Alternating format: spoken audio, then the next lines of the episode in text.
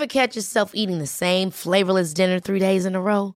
Dreaming of something better? Well, HelloFresh is your guilt-free dream come true, baby. It's me, Keke Palmer. Let's wake up those taste buds with hot, juicy pecan-crusted chicken or garlic butter shrimp scampi. Mm. Hello Fresh. Stop dreaming of all the delicious possibilities and dig in at HelloFresh.com. Let's get this dinner party started. Quality sleep is essential. That's why the Sleep Number Smart Bed is designed for your ever evolving sleep needs. Need a bed that's firmer or softer on either side? Helps you sleep at a comfortable temperature? Sleep Number Smart Beds let you individualize your comfort so you sleep better together. JD Power ranks Sleep Number number 1 in customer satisfaction with mattresses purchased in-store. And now, save 50% on the Sleep Number limited edition Smart Bed for a limited time. For JD Power 2023 award information, visit jdpower.com/awards. Only at a Sleep Number store or sleepnumber.com. Hey, it's Ryan Reynolds, and I'm here with Keith, co-star of my upcoming film If, only in theaters May 17th. Do you want to tell people the big news? All right, I'll do it. Sign up now and you'll get unlimited for $15 a month and six months of Paramount Plus Essential Plan on us. Mintmobile.com slash switch. Upfront payment of $45 equivalent to $15 per month. Unlimited over 40 gigabytes per month. Face lower speeds. Videos at 480p. Active Mint customers by 531.24 get six months of Paramount Plus Essential Plan. Auto renews after six months. Offer ends May 31st, 2024. Separate Paramount Plus registration required. Terms and conditions apply if rated PG. All right, all right. Here we are. Welcome back, everyone. Another episode of A Little More Good coming at ya. This was a good one. Um, similar to our conver- conversation with Maya Wickler, I was just brimming with hope and excitement for the future following this conversation. Um, Grace, Grace Nosek, our guest this week, Mm-hmm. uh, she's just the kind of person that um, you know fills my cup, that gives me gives me excitement for for what's possible and she's the kind of person that uh, I hope will continue to lead and I will continue to follow um, for what I'm hoping our future world will look like. Yeah, totally. Grace is Grace is an amazing person. She's a scholar, she's a storyteller, climate justice advocate. Author, podcast host. Yeah, I mean, she's uh, someone who's empowering the youth around her, uh, like the next generation of kind of climate activists, and doing it, doing it in a, in a really like optimistic way. Yes. which is just so awesome. And and in conversation with her, you can really feel that she embodies her message. Like it is a part of her physical existence. It's a part of her identity to to her core being. Mm-hmm. and you can kind of feel her passion and and uh, that this is such an integral part of her identity. And anytime you feel that, you just like kind of are swept away with with uh, with that message. You know? Yes, it very much uh, captivates you and encourages you to be part of this this movement or to capture some of the passion and kind of radiance that she has. It just uh, it's infectious. So uh, we kind of get into how to deal with climate anxiety. We get into some ideology of of how to create hope in climate action through voice and vote and volunteering. Uh, we kind of unpack manufacturing uncertainty and the the role that fossil fuel has had in in climate change. Um, we talk about a, a radical or, or a hopeful future um, going from hopeless to hopeful. Uh, there's just a lot to unpack on climate and how we can all be participants in being positive uh, impact, positive participants to kind of use that word twice in in climate action. Yeah. And she does it in like fun ways. Like her her own advocacy is there's like immense depth to it. There's also, you know, like it's it's very it's serious work that she's doing, but she's also found ways to like bring levity and joy and playfulness and pleasure. Yeah, right, which is just so cool. So whether it's her like, you know, uh, juggling juggling soccer balls on her feet, right? And seeing how many times she can keep it up and doing it as a as a means of raising awareness and advocating for for for climate justice and and you know helping to expose fossil fuel industry and all of the stuff that's going on there and how well she gets into it on the pod, you know, the the kind of like disingenuous motives that are behind some of even our our green campaigns, right? So she, she's just working to bring awareness, but doing so in fun ways. She flips us funny videos and and notes on Instagram and stuff to just share it and help tell the story that needs to get out there, right? Yeah. Yeah, ultimately, I think this is an incredibly important conversation, and I think she's an important person to follow. Uh, so tune in. Let us know what you think. Yeah. Uh, we'll definitely be having more climate action podcasts in the future. Mm-hmm. And uh, yeah, Grace is someone that we were stoked to share conversation with. So Yeah. let us know what you think. Yeah, and as always, just uh, if you if you think of someone who you know would like this or get a laugh out of it or or appreciate uh, Grace or needs to hear this information, share it with them. Share it on your socials. We appreciate that, and uh, ultimately, the more we can do to to promote this this story and Grace, uh, the better. So, enjoy. All right, welcome back, everyone. Another episode of a little more good. We are uh, we're happy to be here today with our guest, our new our newest friend, Yes. Grace Nosek. Welcome. Great to be here. Yeah. New friends in just 10 minutes. It's Yeah, I know, wonderful how that happened. Instant friends. It's just like, just add hot Add water, water. you know? Yeah. We have the same jokes. Yeah. Look. It's already happening. Just add water.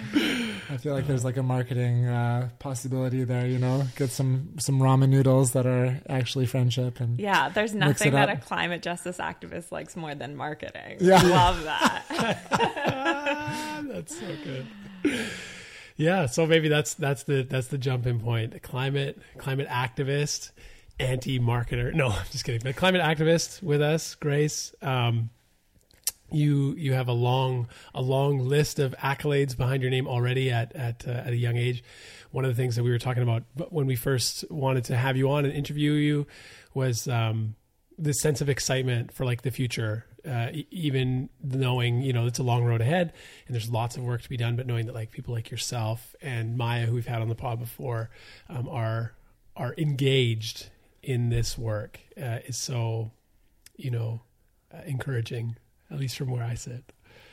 yeah. Well, thank you. I, I think I feel the same about you guys that you're bringing the skills and interests that you have to the movement. And that's all that any of us can do at this moment. Like, there's no cookie cutter to coming into this. It's like, what do you enjoy? What can you do with your friends? And so it's special whenever I see folks doing that from from their own ways. Um, yeah, I have a very eclectic way of coming into climate, as in all things, uh, because I have ADHD. And uh, for me, everything in the world is connected. I'm always confused when people parcel it out. I'm just like, oh, but uh, no, like literally everything is connected always. Yeah. Uh, but yeah, I could tell you a little bit about my background or how I came in. or- Well, even even maybe just a little bit on that. Like how how does uh, having ADHD help you to see the world as like a more connected place? It's interesting. I, I love the way you framed it because a lot of people would say, "Oh, that's like that's something that's like off or wrong or is like a, a part of you that needs to be fixed or corrected." But here you're seeing it maybe maybe as an advantage or at least giving you eyes to see the world in a way that other people don't. Right? Oh, I definitely think of it as an advantage. I mean, it's hard Yeah. in a lot of ways, obviously. Like, my house is never clean and it's hard to cook for myself, and my notes are a hysterical stack of napkins and other things. Uh, but essentially, the way I describe ADHD is like you focus on what interests you, and also you're you're taking in so much sensory information from the world, and so. I keep saying I want to write this this essay that um, you know ADHD has kept capitalism from gaslighting me because what other people hear at a whisper, I hear at a scream. So it's like my body isn't comfortable here. I don't want to be sitting at this computer. My neck hurts. Other people can kind of push past that for hours. I cannot. I cannot push through any sensory intake coming in. It's what my brain will focus on until I've set myself up to thrive. And so, you know, that's frustrating because obviously I'm in more pain or more discomfort. Um, but I also, it forces me to do something that's really hard in this day and age, which is to try to set up my emotional, physical, uh, academic space to thrive. And indeed, I don't function unless I'm thriving. Mm-hmm. And that's really rare in this day and age. Most people are just making it through the day, just trying to hang on. And that's what capitalism makes us do usually. Hmm. Wow. I love that. Even like in our, you know, we we drove down together in our pre-pod. Like you had so many light bulb quotes or comments that just like took my mind in so many directions. Um, but just for context, maybe we can dive a little bit into your origins and then dig deep into the climate action that's needed to, you know, I kind of I see people like you kind of like uh, as the Captain Planets of the modern world, here to save the day. Um, but maybe we can rewind it back just just for context, so people can know, you know, where you came from. Raised in Philadelphia, soccer player, yeah. Har- Harvard alumni. Yeah. O- Obama, you know, worked with Obama. Not with Obama. I was an intern in the Obama White House, and I go. made him laugh by running the wrong direction. Yeah. There you go. Yeah, on, on, the team. Yeah. So um, maybe we can just talk about you know growing up and how how you find found um, climate activism and and yeah. where that started in in your timeline, and sure. then we'll go from there. Yeah, so I think as I mentioned, I became a vegetarian when I was seven, and I was like kind of really aware of hierarchy and systems from a very young age. And I just didn't understand othering. Um, like when when someone would like this is such a simple example, but when someone would like step on a worm, yeah, I was just like, why do you feel entitled to do that? Like, what this is a living thing like where does the sense of like i can just do this come from?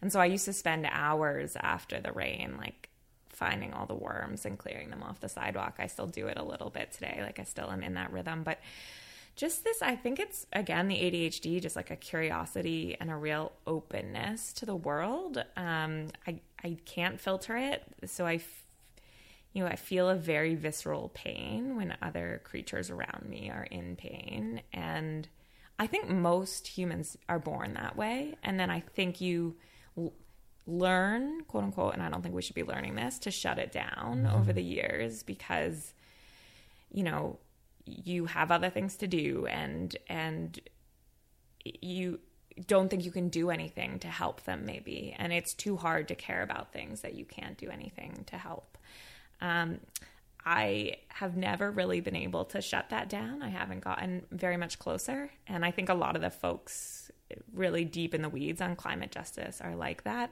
And I will just say, like, lovely to be compared to Captain Planet. I remember that. I think it's important because that's like a story, but really for me the folks who are that are our frontline defenders and mm communities disproportionately indigenous peoples disproportionately racialized global south like truly putting their lives and their limbs on the line every day. And that's why I'm like, well, I got to keep doing what I'm doing because that is such an immense sacrifice for our future. Mm. Um, so yeah, I, I have always cared about environmental justice, if you want to frame it that way. Always cared about humans and their environment and our ecosystems and other beings. And then I was catastrophically injured when I was in university, and that added a really interesting and different perspective for me. Um, also, I never went to class after that in college. Uh, so it was very funny because I, you know, what I did spend a lot of time doing was talking to people. Yeah. I talked to thousands of people and um, just learned their stories and listened to them and i think that's been a massive part of like my life and my climate work is just knowing a lot of people so that when i ask them to show up or to vote or to be somewhere or to work on a project with me i know all of these musicians and dancers and folks in different spaces. Um, so i know this this answer is kind of jumping around but one interesting thing I had always worked on environmental and justice issues, but I had stayed away from climate, even though I remember distinctly being in sixth grade and calling my sixth grade boyfriend and just ranting to him about George W. Bush's climate policy. And like to this day, I'm just like, why the fuck did I know that climate change was happening at 11? And like the US president, quote unquote, did not know that. Uh, but It's a fair question. it is a good question. like and that's what i research and i'm sure we'll get into there like there was a lot billions and trillions of dollars spent on propaganda around that but um I didn't work on climate because it felt like essentially we were on the Titanic, like barreling towards an iceberg, and we were going to hit it. And there was nothing I could do, so I might as well enjoy my time on the Titanic and, and try to make a difference in another way. And then I went to a talk by Sheldon Whitehouse. He was a senator in the US at Harvard, and he framed climate change in hopeful ti terms for like really the first time I'd been to one of these events. And yeah, I was kind of like, okay, like if there is hope, then this is the only fight I want to be in. And I'm not sure it was like a light bulb moment, but really from there, I've been dedicating every waking moment to climate justice in many ways. It's amazing. And, w- and what brought you from Philadelphia to Harvard to our our humble coast here in, in Yeah. I uh I honestly fell in love with this coast. Like I Yeah. did a I, I went on a trip with my younger brother and we started in Vancouver. yeah And I was like supposed to be looking for places to practice law in the US because I just started law school. Um, and law degrees are, do not transfer between countries, Yes. th- which which shocked me to be honest. Which shows you how little I knew about law when I went to law school. I was like, oh right, yeah, you would have to go to the country that you wanted to practice law in. That, that makes more sense. Uh, but I just fell in love with Vancouver as a space, um, and then uh, ended up being able to put string together some fellowship funding to go to University of Victoria when I graduated, and work with the UVic Environmental Law Center. And while I was there, I also got to work with the uh, Indigenous Law Research Unit at UVic with kind of Val Napoleon and John Borrows and Lindsay Borrows and Hannah Askew. And it was so special to see climate movement like led by indigenous folks and centering the revitalization of indigenous legal systems and um, yeah, it was really just inspired by the movement here and, and wanted to stay. And also had always been looking for a group of people who both really wanted to change the world in some way, but also really wanted to enjoy their time on the planet. Mm-hmm. And it's it's actually hard to find that overlap for many good reasons. It also probably takes a lot of privilege to have that overlap. But I did find in here in this coast folks who really wanted to enjoy the moment but protect the future. That's so good. I think, yeah, that's a, that's a good line, even as just like a takeaway, right? Enjoy, enjoy the moment, enjoy the process, but do it in a, in an effort in the fight to protect the future, right? So that other people can enjoy it. Cause I think that so much of how we got to where we are is people just like enjoying it, like, and not thinking for one second about the consequences of their enjoyment or the cost of their enjoyment. And it becomes like exploiting Yeah. right? And we would all look at that in any other circumstance, person to person, and be like, "Wow, that's an exploitation, and that's wrong, and that's bad, and you Yeah. need to stop." But when it comes to like how we enjoy and live, and you know, strive for this good life, we don't look at how we're exploiting the planet. So to like marry those two together, that you can. And it is a privilege. it is a place of privilege, but to say we can enjoy this and we can be engaged in this at the same time, I think it's like a really important thing for. Well, that's, that's like a learning for me. Yeah. It's not just like it's not always fun or easy, but Yeah. we should find enjoyment in it. Well, I'm also curious though, because I'm kind of like, you know, is anyone enjoying late stage capitalism? Like, I don't think the super wealthy people, the celebrities, like, I don't, I think they know. And, and I don't want to change it into like them versus us mm. because lots of people are complicit in the system. But I think people know that something is missing, that they are not getting the love, the affection, the community, or the meaning that they need in life.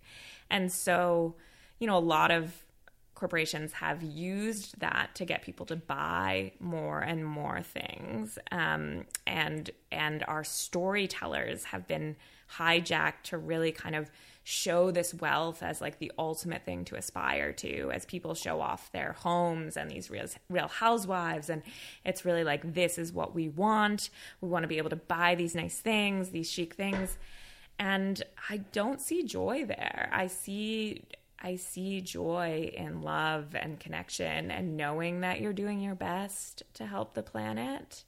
But again it's one of those things where I think as we disassociate from our body, we know less and less what makes us happy and what mm. actually brings us joy. And so it's easier to have people tell us what they think brings us joy. But, you know, I. I it, every social science study will tell you that wealth does not bring happiness. Although, of course, like some level of financial stability is very important and we should strive to get every human on the planet to that level but wealth does not bring happiness mm-hmm. celebrity does not bring happiness and yet that is still what everyone many people are striving for material like I just like hate all material things yeah. at this point, but yeah. but that's not true. Uh, but but yeah, I think that's what's so interesting. I think there is so much joy in leaning into this fight with your friends together. Like you guys, you have fun making this podcast, absolutely, right? Like it yeah. deepens your friendship, well, and what, you're doing the work. Yeah, well, I mean, one thing you talked to uh, talked about on one of your your podcasts or one of your articles was pleasure activism. Yeah, and I think you're kind of alluding to that yeah. right now. Can you kind of define that for for people? Because I think activism can be marketed or yeah. or the story can be told that it's this group of extreme people or these radical people in like a negative sense yeah. or that they're uh, fringe or, or whatnot like there can be like labels connected to activism to discourage activism mm-hmm. yeah. but i think when you put the word pleasure activism it brings joy and hope yeah. and you know a positive um, approach to to caring. So, yeah. can you talk about what pleasure activism is and yeah. the importance of it? Sure, and I can talk about what it means for me. Um, but just for folks for more context, if you want to learn about it, uh, Adrienne Maree Brown's book "Pleasure Activism" is really where I came to dialogue with that concept, and it really seems to be kind of a principle that has emerged from Black feminist spaces um, of reclaiming embodiment um, and and casting out kind of capitalism and colonialism and these these structures that make you feel like you have to be perfect and working all of the time and and shutting down your body. Um, and yeah, I think for me, being kind to yourself and kind to your community is climate justice activism. At base level, anything that you do to get more in touch with yourself, to heal, to nourish yourself or other people around you, that is climate justice activism, and that will make the system better. Um, but often, I think people see activism as like essentially, I don't know, going up to someone with a, a petition and kind of aggressively trying to get them to sign it or to call during elections. And we certainly need that. And the people who put in their time to do that really hard work that no one enjoys, no one is naturally good at it. Trust me, we all hate it, but we do it. Um, but there are so many other ways to be here and making the difference. And for folks who have been crushed by these systems, for racialized folks, for queer folks, for indigenous people, like honestly, I think the movement has really kind of just said like surviving is the work. Like just surviving in a system that's trying to destroy you is the work. So taking care, that kind of pleasure activism. And then just like let's make climate justice fun. We can do that. Mm. Like let there be good food. Go with your friends. Like that's really what we've been doing at the Climate Hub. Like you know, a lot of people are familiar with Harry Potter. Unfortunately, you know, J.K. Rowling has become a transphobe.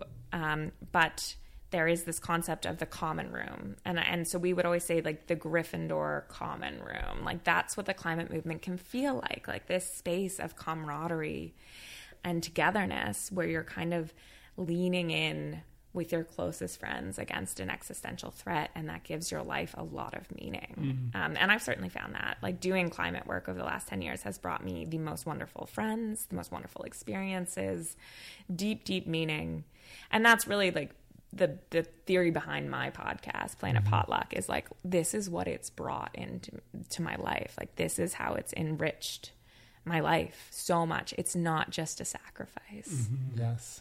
so easy to be seen that way like and i think that's that gives people a lot of uh, reason to opt out of climate activism is they're like i couldn't i couldn't like just take a ferry and then go over to the island and drive up the logging road and you know strap myself to a tree or join a blockade for fairy creek but like i don't agree with what's happening but i guess i'll just post about it and then hope hope for the best Yeah. but there's there's like a whole lot of things you could do and make them fun in between like Yeah. leaving everything and going to the blockade Yeah. which as you said and like as we know yes there are people that do that and like kudos to them and that is how they show up in this fight but there are so many ways that average everyday people can do it right Oh yeah. and they can make it fun like they Yeah. can make it meaningful that's awesome Yeah, I mean, kind of this. This always cracks people up, and it wasn't a joke. But I, you know, I don't have kids yet, uh, but I've always wanted kids, and um, I told, and my mom is like obsessed with wanting grandchildren, and she'd always be like. Are you dating anyone? Like, is this happening? Is this coming? And so I started saying to her, I was like, Mom, I am not going to have kids unless you make sure that Trump doesn't get reelected again. So I was like, How's your political activism coming? Have you gotten anything done? Sign anyone else up to vote? uh, and it was like kind of a joking spirit, but it the underlying idea was absolutely true, which is like when I see white middle aged boomers with some amount of social, economic, financial capital stepping up fiercely into the climate movement, making sure that no more climate deniers, unjust people make it into office, yeah, then I'll give you a grandkid. But that's the moment when I know we'll be winning. And and and like the reason why I say that you have to vote on climate change is not just to start cueing in people's minds who care about climate that they should, but to really challenge the fucking boomers and I shouldn't say it so aggressively like that, but That's really all right. to challenge people who say they care about this, say they care about their grandkids' future, but are not voting in that way when we know that national and international governments are going to have to make a lot of the changes if they're going to happen quickly enough. Mm-hmm. And so I think by by not challenging folks with civic engagement as what climate action is, we allow a lot of these people to like, you know, buy solar panels or get the car and feel like, yes, yes, I've done my duty. And so I really think it's important, you know, voting, supporting frontline defenders. Um, voting is something boomers are going to do anyway. We know that they vote, but we also know that they uh, they vote in the lowest numbers for climate activists, and it's the la- they're the group that has it as their least high priority. It's capitalism. Priority number one. Yeah. Oh boy. Okay, so just listening to this, um, you've spoken about manufacturing uncertainty, and we've seen that in tobacco and other kind of, you know, naughty industries, so per se. Uh, can you talk about going from hopeless to hope, hopeful? And I know you've mentioned in in you know previous podcasts, if you don't feel hope, you know, you're disengaged, and that's kind of been a ploy of the fossil fuel industry. Um, you even spoke about how recycling is kind of a ploy of disengagement from the fossil fuel industry. So, can you kind of talk, speak on manufacturing uncertainty and how fossil fuels kind of directed the climate confusion for a lot of people? Yeah, thank you so much for asking that because I do like that is the underlying point to everything that I am saying is that a lot of the discourse that we're having, a lot of the stories around how to do anything to act on this, they come from corporations. Um, and if you think about it, corporations, we know this. Like, thank you for smoking. They have the largest marketing budgets in the world, they have the most private psychological research. That's what you do if you go to business school. You learn how to sell things to people. And so it shouldn't surprise us Um, but I think sometimes we forget that we have these master storytellers trying to sell us their product with, you know, the biggest platforms at all times. And and it's become so clear through my research that the fossil fuel industry has so profoundly and invisibly shaped our public imagination on climate change over the last 50 years that most institutions and people don't know that when they take climate action they're actually doing exactly what the fossil fuel industry wants them to do. And they have spent billions of dollars. I mean, I just finished a, a PhD chapter on this and it's it's mind-boggling like how smart and savvy and how deep it goes we're talking kindergarten curricula you start priming kids to believe in free markets and in fossil fuels like everywhere from there targeting opinion leaders across the country targeting teachers you know creating these fake grassroots groups around the country to like disseminate their quote unquote research and other ideas and you know, in some ways, it was so sad to read these original documents. And I would so encourage anyone listening, like, please help me tell this story and please check out the original documents. Um, we can drop some links, I'm sure, in the podcast for you to do that. But like a, a tiny group of men decided in like 1980 to sacrifice most of the world and creatures on it for a little bit of extra profit. They knew exactly what was coming. They knew the science down to a T. I mean, there was still some uncertainty in the effects, but they knew climate change was happening. They knew it was driven by fossil fuels. They had a good sense it could be catastrophic and could be catastrophic quickly. And more than that, by the time we knew it was happening, they knew it would probably be too late to mitigate it. And they still made all of those choices. And now, because they would get sued if they for fraud or like, you know, tricking their shareholders, if they continued straight up undermining the science, instead now they're using like another dozen really smart, savvy, sophisticated messages. And one of them is co opting racial justice. One is seeding this narrative of doomism. We now have more people in the US, I'm not sure about Canada, but I think it's probably the same, who feel helpless to do anything about climate change than who don't believe in it. A quarter of people feel helpless to do anything about climate change. And of course, when you feel helpless, you do, you sit out. Mm-hmm. Like it's the worst feeling in the world. I have felt helpless and hopeless on climate, and it is horrible. It is paralyzing to feel like you don't have a future or your kids don't have a future. And so it's a really calculated way of you know, getting the people who would care the most to sit out. Uh, and then you know recycling we have we have evidence now all these original industry documents that as early as the 1980s and 1990s um, the fossil fuel industry along with some other corporate conglomerates knew that pla- uh, recycling was really never going to be economically feasible but pushed it all across the us all through these uh, commercials and and big ad buys because they want plastic is profitable for them. And now it's becoming as they as they see their future of fossil fuels dwindling plastic production which they get 400 billion dollars a year in is becoming like this new way that they're really going to continue making their money. But but in the 1980s people were getting really upset about single use plastics like they are now. It's a really tangible thing to see this trash collecting. And so they they did all these ad buys to say, actually, it's okay. This plastic's going to be recycled. This is great to get people to stop worrying about about it. And and you know their internal documents say like you know this is greenwashing. Mm-hmm. They also push to get the recycling sign put on all plastic, even the plastic that can't be recycled, so that consumers would want to recycle it. And so p- these people who had been in the recycling industry for a long time were like, "You're ruining us. You're destroying our business because people are putting." All of these unrecyclable things in with the recycling. So they actually made it impossible to actually economically recycle. Mm. And and and so and it's such a bummer because recycling in every study, like you know it from your own childhood, it's what we teach people environmental citizenship is. Mm-hmm. If you care, then you'll recycle. And that is a message that has been repeated over and over and over in books and movies.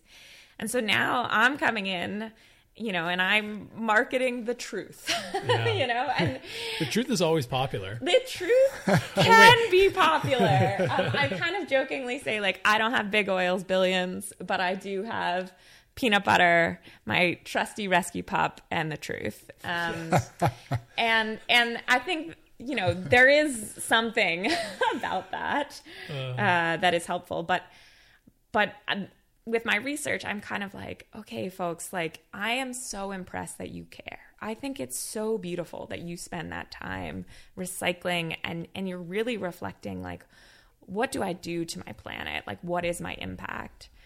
Um but someone has has kind of duplicitly you know, kind of acted to channel that energy um in an unfortunate way and and kind of waking folks up to that their power is not just as consumers, but really seeing themselves as power in community, hmm. power as citizens, power as I mean, if you want to take an hour to do anything, and I swear people spend at least an hour researching, like, how do I recycle this thing? I mean, I've spent hours and hours. Like, what do I do with this cup? What what kind of light bulb is the best and will actually work and will fit? And you're just sitting there and you're feeling terrible, like you've caused everything. But it's like if you took an hour and wrote to your bank or called your bank and said, I don't want you funding fossil fuel projects anymore, or voted or donated to a frontline community, like that hour of time is so much more impactful in the end. And so, not replacing these other individual actions and not saying that they're wrong, but really kind of making sure that folks know these other super impactful options and that that is really a part of climate action as well. One final thing, also in my thesis, um, when you make people feel guilty, they also actually disassociate from the problem. So again, this is like a very savvy psychological strategy that if you make folks feel guilty, you they they don't want to feel guilty. We don't want to think we're bad people. Humans don't. Our psyche doesn't want to. And so you start just thinking, okay, well, it can't be that bad or the problem can't be that bad. Um, yeah. You can kind of offset some of that that guilt too, right? Like, oh yeah, well, I, you know, I recycled that bottle, so it was Exactly, okay, yeah. right? And even even just as you were speaking, Grace, I was thinking of how like when back to my own childhood and learning about like the three R's, right? Reduce, reuse, recycle, and how like the first two have really like they're kind of like really quiet lately because like you can't you can like make systems and markets and all kinds of stuff where there's like it's a it's a lucrative thing to recycle. Yeah. but like it's hard to turn reduce and reuse into like market enterprises. Yeah. so i'm like yeah. No wonder like those two things seem to be way less talked about right? Like Mm-hmm. they still go together and jack johnson has this cute little song about it for kids or whatever right? Where but like out of the three of those the one that you hear the most is recycle. And oh this is made from like 90% post recycled blah blah blah and this and that or like all the plastic things have recycling on it even if they're not going to be or they're not able to be recycled because there's money to be made there Yeah. right and it like it's hard not to see it as like so sinister but i think that it's important for for people to know peanut butter rescue dog and the truth right Yes. like it's it's time to like start Yeah. highlighting some of Or- those things So, funnily enough, like I came up with the three V's and Okay, I've been let's hear it. pushing them and I've seen them kind of trickling out. So, we'll see how well that does. But uh, it's voice, vote, and volunteer. so, like, voice your climate concerns to your reps and your community and your institutions. Uh, volunteer for climate orgs, and if you have the means, I, I really think donating to frontline groups and um, organizers. I, I wish some people would t- stop funding politicians necessarily, especially in the US. Like some of these campaigns get millions, hundreds of millions of dollars, and, and that goes to ad buys, where you could actually put your money into these amazing, usually, you know, racialized organizing groups led by community for community, where they're building social capital throughout the year and time rather than just like investing really quickly and trying to get these communities to vote. yeah And so, um, yeah, if you if you check out Flip the Vote um, for anyone who cares about America or is American listening, like they they do an amazing job fundraising for those groups who do get out the work vote, uh, get out the work, get out the vote work. There we go, got it, got You it. got it. um, uh, but they they also do like lots of just like let's build governing power within community and uh, yeah. So man, I'm I'm talking at length about everything. But so that's voice, vote, volunteer, and then vote is like you really have to vote in everything, especially if the system is benefiting you. Um, there are folks who sit out of electoral politics. I I can understand their reasons. There are folks who have been you know, really crushed by the system. But if you benefit from the system, you have to vote in everything. You have to vote in your school elections, your student elections, municipal, provincial, federal. I mean, the the voter turnout in the, in the most recent federal election in Canada was terrible. Also, I mean, Elections Canada did disenfranchise a lot of people and students, um, not purposefully, but they did. Right. uh, could talk at length about that. Yeah, but yeah, Uh, uh, but also in the by election in, in one of our most recent city elections, vote out, voter turnout was like at eleven percent. Like that's unreal when you think that voting takes a relatively short amount of time versus recycling or taking things anywhere else. So if we just knew that that was one of the most important things and they social scientists have actually quantified it that that is the most powerful thing you can do vote against like a climate denying politician or fund climate justice champions and get them elected Wow. Upgrade the three R's to the three V's. Well, even even I, I emailed our school board here in Richmond and asked them what their uh, with my kids approaching elementary school. I want to know what their policies on climate action were. And they're like recycling. What else would we? What else is there? Like literally, what else is there? Was their response, and recycling was the only solution. And I, I challenged them on that, and uh, that was it. You know, that's where the the puck dropped uh, was at recycling. So there wasn't an awareness or a willingness to go beyond that R of recycling.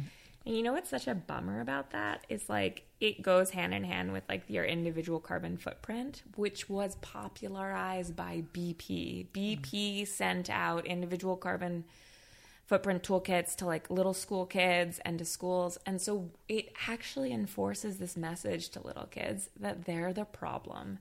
And they have done absolutely nothing to cause climate change. They do not cause climate change. Yeah. And so it's actually just like psychologically damaging if that's where we're going to stop because they start feeling like they are killing the earth. And I just like that's morally egregious to make our, our young kids feel that way. Yeah. Luckily, there's an amazing group, and I'm so embarrassed that I can't remember their name, but it's youth led high school students who are dialoguing with all institutions and government levels to reform climate education um, in at least Vancouver, I think probably the province, Amazing. and, and to really get a focus on civic engagement and solutions. And like all kids should learn how to write a letter to their representatives in class, how to speak at city council. Like that should be a basic part of the curriculum, and like that should be part of the climate curriculum. And who, like, when you said like kids aren't causing climate change, just so listeners are on the, Yeah. you know, on on the same boat leading to the Titanic or whatever. Like, what are what are the big contributors to to climate change? What, um, I guess like what is your intention behind that question? Because uh, there are lots of things that cause climate Right. change, but they're uh, I So- would so- not point to them as the problem. I guess if we were to take action against things that Yeah. are contributing to climate change, whether it's corporate or government, and you've probably answered that through a lot of what you've already said, like what are the entities or issues that we should be taking action against that are Yeah. harmful to the climate? Okay, so I just like would always come back, come back, come back to fossil fuels. They have to stay in the ground. Like we can create amazing new technologies, we can electrify, we can get the grid, but if we don't keep a large part of fossil fuel in in the ground while we're doing that, our emissions are going to keep rising. And that's exactly what the fossil fuel industry is going to try and get everyone to do. Like geoengineering, carbon sequestration, let us keep expanding, let us keep building. We'll have the solutions eventually. Like, yeah, we don't have like that technology yet. And here again, this is where I like really shout out to frontline defenders. A new ro- report came out and saying that indigenous led resistance in North America had blocked or delayed a quarter of the of North America's greenhouse gas emissions. Wow. And That's so incredible. yeah, if you're thinking just about like what can I do with my time and money and it's just like support Frontline. frontline defenders, like that's an unbelievable. That's huge. And like the victories, I mean, you can see, and those are victories so much beyond climate as well, because Yes. like those local ecosystems are destroyed. Mm-hmm. Indigenous peoples are deeply impacted. They haven't given consent to that. Like that. Those project wins are so good for salmon, for ecosystem, for forests. Like we really owe a massive debt of gratitude to land defenders and water protectors.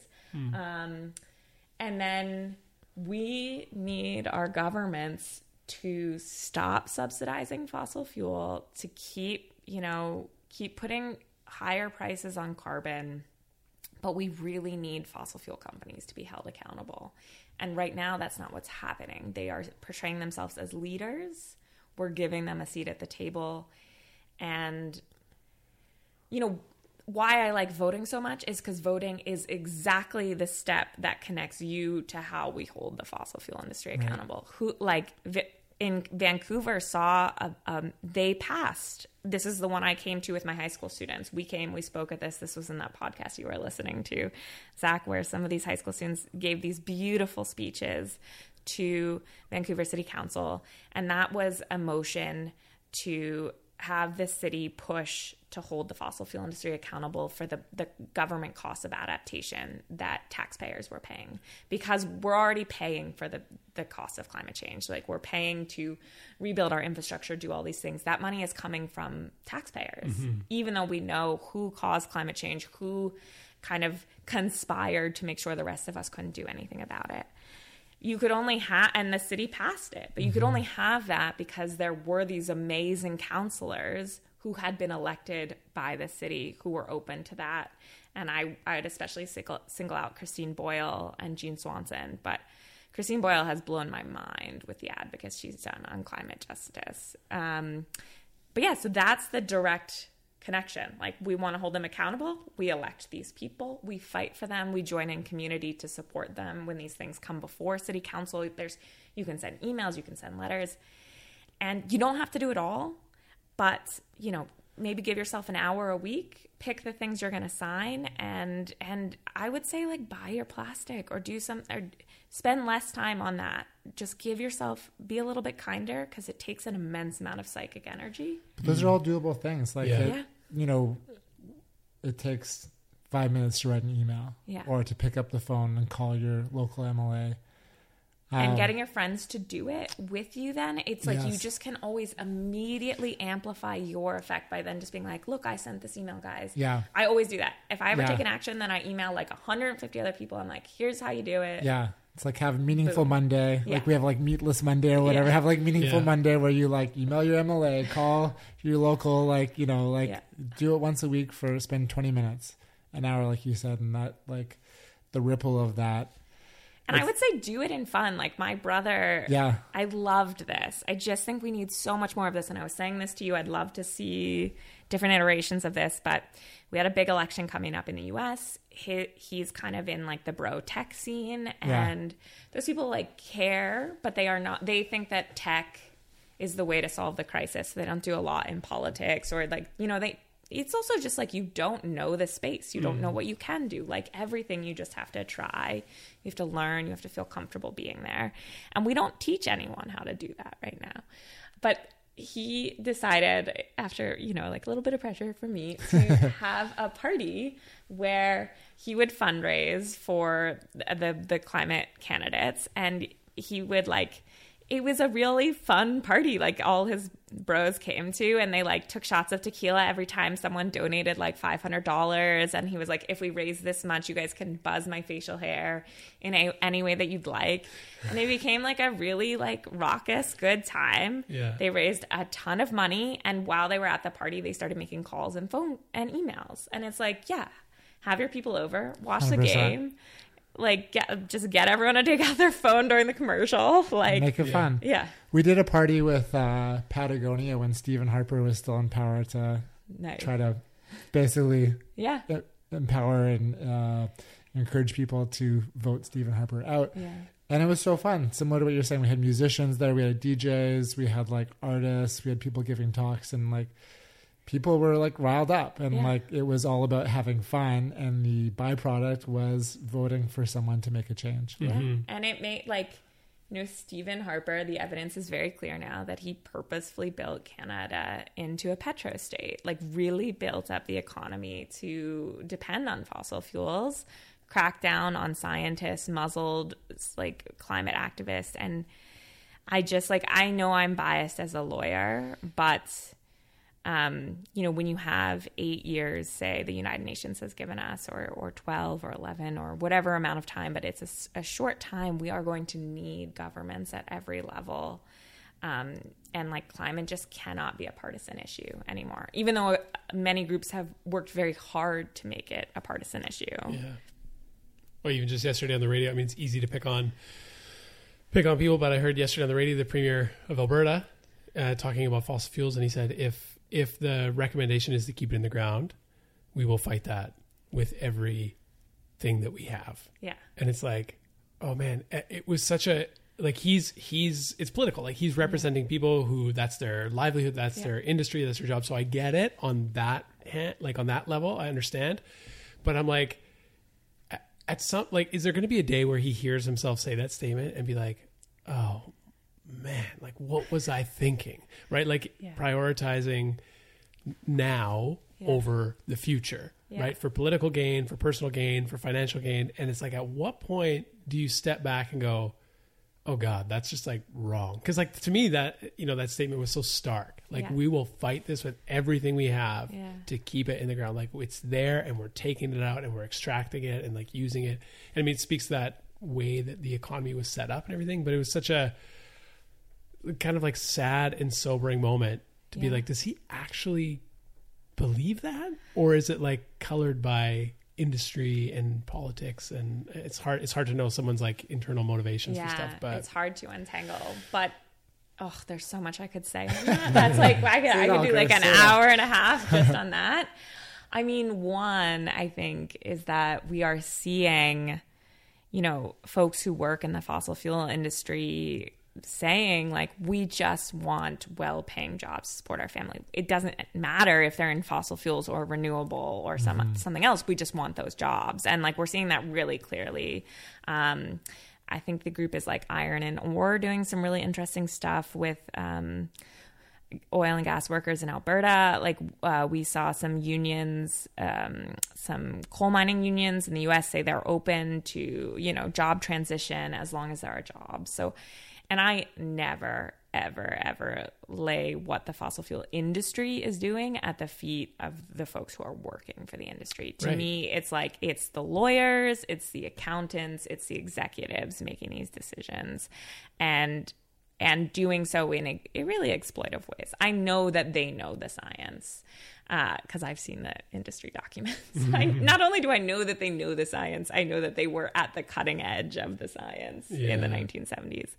Uh, every single major fossil fuel company. because people were on board with climate change not that long ago. Like it was like an accepted science. Like in the 1980s. Yeah, George H.W. Bush ran on, we're going to combat the greenhouse effect with the White House effect. I mean, if that does not show you how powerful corporate manufactured uncertainty over the decade after, interest and care about climate change dropped between 2000 and 2010 precipitously because Republicans stopped thinking was a big as big an issue. And that was because this small group of people, again, led by the fossil fuel industry, really worked to make it a partisan issue. And that's because, you know, it, it kind of comes from this beautiful thing is that we are we are people of community. We're social people. And so if we start believing that our community doesn't believe in this thing or doesn't take action, then it happens, you know, it's called motivated reasoning. So we don't do it consciously, but subconsciously there starts to be like a really good value to believing what your peers believe. And and you don't want to be the outcast, you don't want to be pushed out, you don't want to be the odd one. out and so that's that's what happened people again really use this savvy understanding of social science and humanity and i you know i let's use that the other way like i think like If it what that what that means is that you are the person best positioned to get anyone in your family or your community your faith group your sports team to care about climate change you have power over them I love that. It is empowering. I I was watching Tzeporah Berman's TED Talk or one of those talks, and I might get some of this wrong, but maybe you can correct me or we can jam on it if I get part of it right. She was talking about how in Canada, how there's like there's taxes on carbon output, um, but there is no limitation on how much oil and fossil fuel we can pull from the ground. So, uh, fossil fuel companies are pulling oil and and fossil fuels from the ground at like rates that we've never seen before because there is no monitoring that there is no measuring or or capping how much can be taken from the ground. So mm-hmm. we're we're taxing the carbon f- output but we're not taxing what we take from the earth. Mm-hmm. And there's this like kind of like at the end line realizing that you know this fossil fuel dance might be coming to an end this act of desperation of all these companies like basically taking as much oil from the ground as they can. And and the the effect of that is pretty monumental and we have our government not monitoring any of that Yeah, I mean, I haven't seen that TED talk, but I know Tzeporah works. I think she's working on like the fossil fuel non-proliferation treaty, which is essentially like keep, Keep it the in the ground. keep the oil in the yeah, ground, like yeah. we have to be doing supply side work essentially, like Yes. not just moderating demand. Um, yeah, I, that's exactly what I I agree with that. I've been influenced by that sense that like while we tax carbon, while we do these other things, while we build up incentives for renewables, we have to keep an eye on actually blocking new fossil fuel industry infrastructure, which again, frontline defenders are the ones doing that right, left, center, you know, blocking these pipelines. Um, it's unbelievable work. And and you know my first chapter was about how the fossil fuel industry is kind of secretly targeting climate protesters in all of these different ways unbelievable ways. But one is that you know individual companies are hiring paramilitary security to deal with protesters. And so really when i say that frontline defenders are putting their lives and their limbs on the line like that that is not a joke. They are getting you know, deeply harassed, physically harassed. Then they get taken to jail where they're probably harassed. Some of them, if they don't get out, because one of the fossil fuel things the fossil fuel industry is doing is they're cranking up penalties specifically for pipeline protesters. They're targeting them. Um, you could go to jail for a really long time now in the US if you get caught doing like a relatively something that would not even be like a felony normally. Um, and and so I just like I read these vivid descriptions of um, the protests uh, for Standing Rock, and it's just unreal what again largely indigenous protesters like how cruelly they were treated. We're talking pepper spray. We're talking they let dogs go and attack them. And then on top of that, they're being surveilled. We there's evidence that uh, protesters as young as 17 were being surveilled, and that college campuses hundreds of miles away were being surveilled. These companies have so much power, like, and they're not using it ethically. I could tell you so many other ways that they've made our mm-hmm. society worse. I mean, for one, again, another essay I want to write, they spent their time making people doubt science. What's happening now when Yeah. people doubt science Yeah. in COVID is that we're seeing vaccine hesitancy. Science used to be a bipartisan issue. And one group has taken it to exploit it for profit, and now a lot of people don't trust it. And and you know, science is not perfect. There's lots of critique. There's lots of reasons why we would be skeptical of how you know the mainstream has used science but in a you know what i study manufactured uncertainty is a term of art where the where industries know that there's a scientific consensus on something but it disrupts their profit and so they specifically undermine the science around that for their gain. And there's a long tradition of it. And so it should be relatively easy to hold these companies accountable at least in in more it's always hard to do that politically but as a society it should be pretty easy to say hey guys like we can't we got to crack down on this this is bad news on Yeah. a lot of fronts That's wild.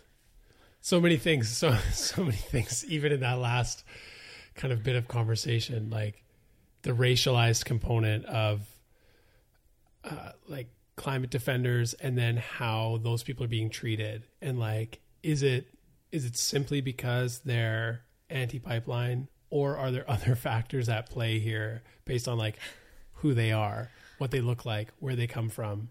Yeah. Right. It's tons. And then, I mean, there's so much evidence of of you know sexism and racism just in the fossil fuel industry. They constantly rank last on you know racial justice. The NAACP has called them out in every possible way for how they disenfranchise voters and communities, co-opt communities to get their projects through. Like ugh, fossil fueled foolery 2.0. That's what the report is called by the NAACP. Amazing work. Oh wow. Um, that just came out in 2021, an update. Um, but for so that's horrifying why they're treated that way. But then, and this kills me, is that we do not treat those protesters well. There is a massive group of people in Canada and the US who are annoyed when people protest, who think they're shutting them down, who will yell at them, who will harass them. Like, It's blocking traffic. oh my god, that one slowing down my kills me. commute home to I'm just to like work. Or your child will be able to breathe marginally better Yeah. because this person is doing this. They do not get they don't have funding for this. You know, a lot of them have given up making any kind of financial means to go do this. Like they're living in the cold. I I just like to me it's one of our biggest failings is how we Mm-hmm. do not support and hold up land defenders and water protectors. So, so can you talk about um, climate change? You're touching on it now, but climate change and systemic racism, and then maybe we can get into feminism and masculinity and climate climate change as well. Yeah, I mean, I think they're. I'll just go at it because they're all Yeah, just let's- like It's all one, in- Let's one go big at it. knot. Let's Like, go at it. I'm can't- tied to knot.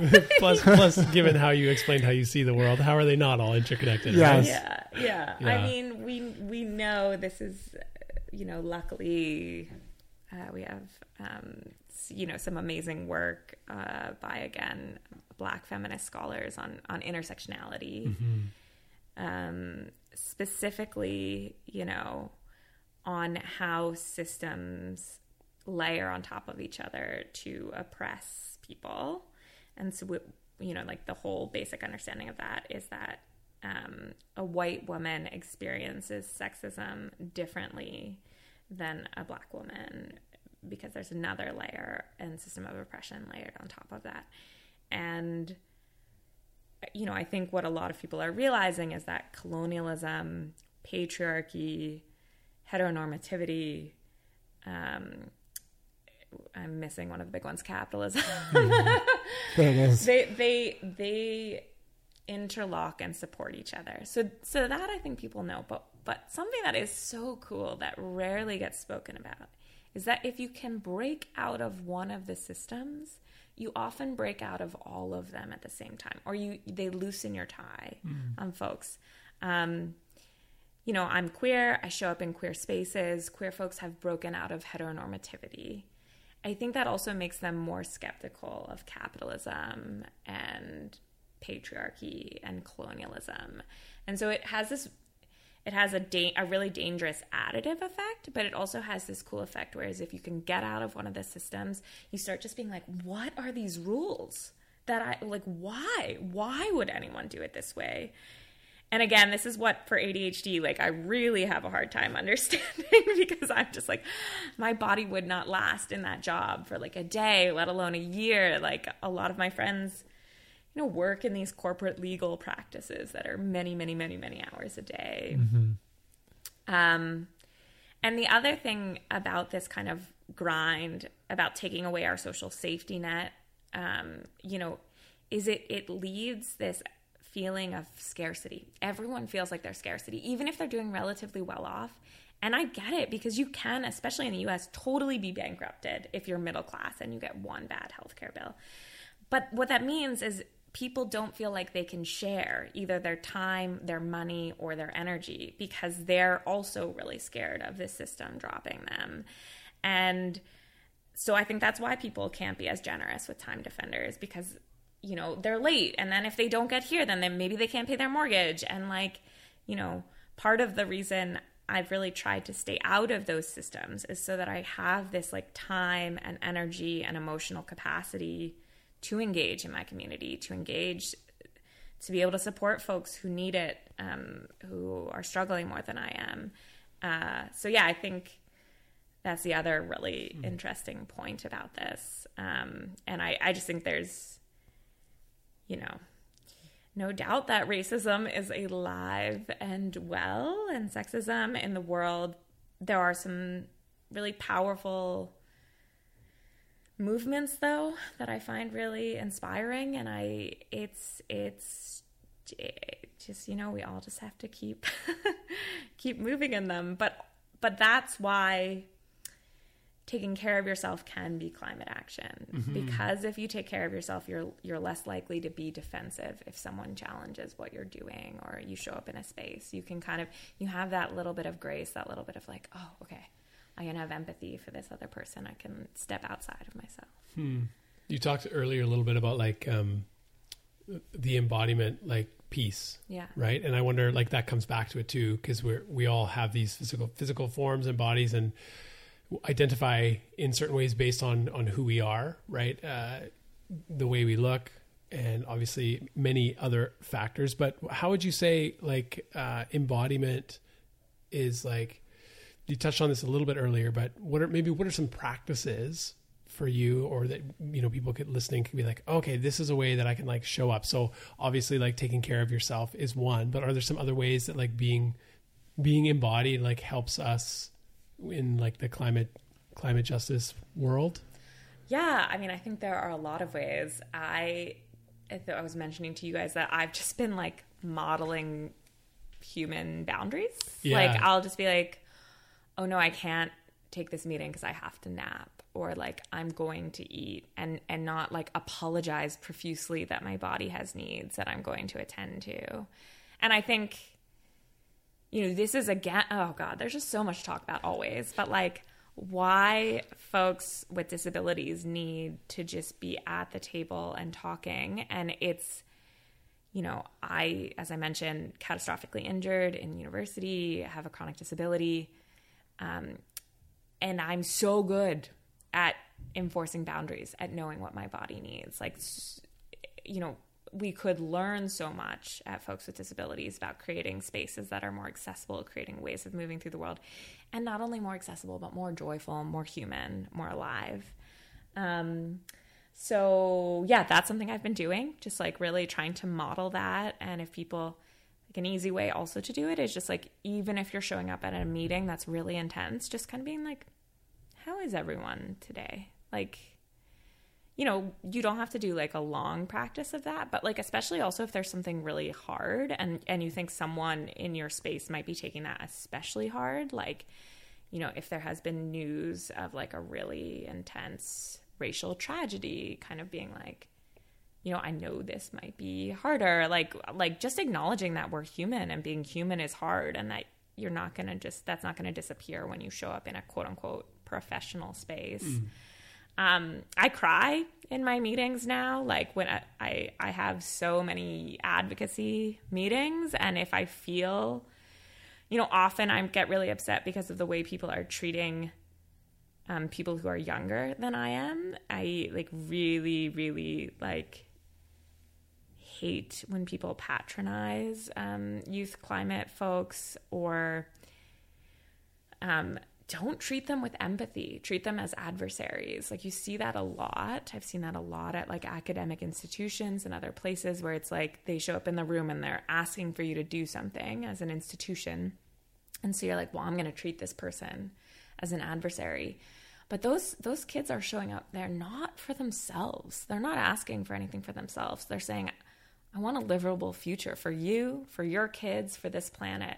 And to not just have not just greet that with basic empathy, like I'm I'm so thankful that you are advocating for this. Thank you for your time and for your heart.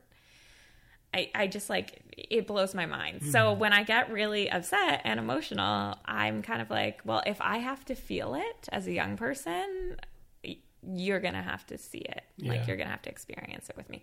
And I mean like when I'm showing up in spaces of like institutional power, I don't do this in other spaces, but but people whose systems are you know hurting me and and the folks that i work with or ignoring us um and it makes people quite uncomfortable uh but like why like we're all really sad about climate change and like i'm not sure that these people these older people know quite how scared or sad we are like that that we're not sleeping that like it has changed the way we think about our futures and our dreams well how, how do you deal with climate anxiety yeah. How do I deal with climate anxiety? It's been a real journey, mm. I would mm. say, over the last 10 years. I mean, we know just basically that action is the best thing for climate anxiety. Um, one thing is just knowing that the fossil fuel industry is trying to trick me into feeling mm hopeless. Like there are very real things happening. People are suffering. There is like an immense sadness to this, but there is hope for a livable and just future. A lot of hope. Um, and I think I mentioned this on a on a couple different podcasts, but like because I have been in so much pain and when I was injured, my muscle died and my nerve endings died and I was in a lot like you know, kind of max human pain. Um, I really think about what it means to be in, in pain for just an hour or a day and how hard that is for a human. We even just an hour of enduring pain can be really, really hard. And so I think about my work if I'm doing something to lessen anybody's physical or emotional pain in that day, then I have succeeded. And those things will build to something, but that's enough. Like that gives me meaning and purpose in life. Mm. I loved what one of the teenagers that you were working with said too, and we were talking about this on the drive, and how she was like, "You may see me just as a teenager, but I am the mother of the next generation and the grandmother of the generation after that," and and just having that generational perspective of how our decisions today have effects for you know we're we're basically selling the future of our children, our grandchildren, the children after that for for profit. Yeah. Um, but I I do think if we can manufacture hope over manufacturing uncertainty, you know, through voice and vote and volunteering and some of these other things, um, you know, funding the front line, the people on the front line, I think that manufactures hope and it, it can be a trickle down effect. Just oh, just like yeah. the opposite can, you know, if you are fearful, you close off. Absolutely. But if we can manufacture hope, I think anything becomes possible. Absolutely. I love that. Yeah. I often think like I've said like hope is this is a bad word now, but it's like the most viral emotion. Like it, yeah. it can rise to the scale of a challenge because and and I have some videos on my website. Um, I'm at I think what am I Grace grace.nosek, gracenosek.com. We'll find you. Grace, yeah. gracenosek.com. gracenosek.com. I guess. And, um, the, but they interview the high schoolers and, and it's under the video section. And and they say like and and I watched it happen. The the two high schoolers were Nina and Uma, incredible young folks who actually just graduated from high school and they talked about how they got hope. It changed how they thought about so many things. And then they gave it to literally thousands of other people because they presented to everyone at their schools, all the all the teens at their schools who were really empowered, and then people beyond that, and then made videos that were seen thousands of times. And you know, it's not easy, but people want to feel hope yeah. And like if you if you can show up in a space and and give that to them. It's funny, you know, I've done this 10 years of research. I have this background, but I often think the thing that people enjoy the most when I come talk to them is that I just like genuinely do have hope and mm-hmm. I feel joyful. And Well, it's contagious. Yeah, yeah. You know, when someone is hopeful and they're positive and they're, you know, finding passion or pleasure, you're you're drawn to that. So if you're hopeful about climate, it can have a domino effect. And, you know, maybe Dean and I walk away inspired by this conversation and we talk about it to two other people and there's you know, we talk about how it's a common theme on our podcast how like waves never die, you know, like creating this this ripple effect and if this wave can be big enough, then there is hope. I mean, I have so much hope. It varies by day, of course, but we have all the technological and financial solutions. The answers are there. Like, absolutely. And the thing about like voting is that like you can build a movement to vote in 2 years. Like you mm-hmm. and and you can get your AOCs in office and like you have to get a bunch of them, you have to support them. But that work is just like meaningful at every stage because you're bringing like wh- how I would do it is really make sure that young people, I'm talking like you know 10 to 35 really understood the civic system and how it, it relates to climate and knew how to vote. Um, but we still have young people not voting in very high numbers something that i've been working on a lot. And um, they call voting kind of like the gateway drug to democracy. That if you start with voting, that you then feel empowered as a person to like shape your institutions. And so it's generative not just for climate, but just for making young people feel like they matter. We we have a massive mental health crisis coming our way. I, you know, I feel like at the Climate Hub, we know the solutions and we're desperately trying to get other universities and institutions to like create spaces that are hopeful, joyful, create agency, center justice, and systems change and storytelling, the six pillars. Can can you just Amazing. briefly tell us about the Climate Hub in case people don't Oh, know yeah. what the Climate Hub is? Of course, yeah. Um, the Climate Hub is uh, this kind of hybrid institution at, at University of British Columbia. Um, I worked with a bunch of other students to found it, and it is uh, really cool because it is led by youth. Young people make the decisions, um, but it's supported by the university. So there's actually two full time staff who support what the students see as the vision. And it, you know, it, those six hubs kind of, or those pillars I just managed, mentioned, guide what it does. But every institution needs this because it's young people, especially young people who are racialized, who are queer, um, who have other systems of oppression, who know what's wrong with the status quo. They have the clearest view of of what is wrong and how this world needs to be different. And if you they are they care so much about climate justice, they already see it intersectionally, they already have this amazing view of a future. So we need to support them to build that now and like really kind of empower them. Um, and so yeah, we it's amazing to watch it just like expand and expand and expand because it was just an idea in my brain like four years ago.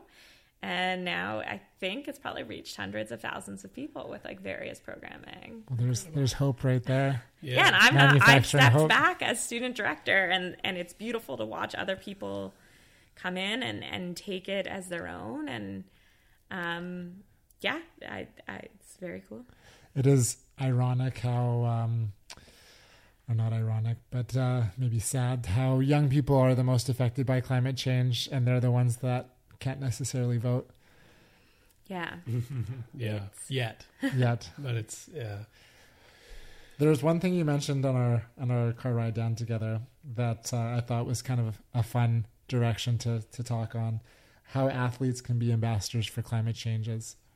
Yeah. Um, so this is uh, okay. So I will I will explain the model from my brain. Yes. So essentially, the social, the social science says that vouchers, which is just like a fancy word for leaders, essentially in a community, are like the absolute most effective at getting that community to engage on climate and see how their values impact on climate.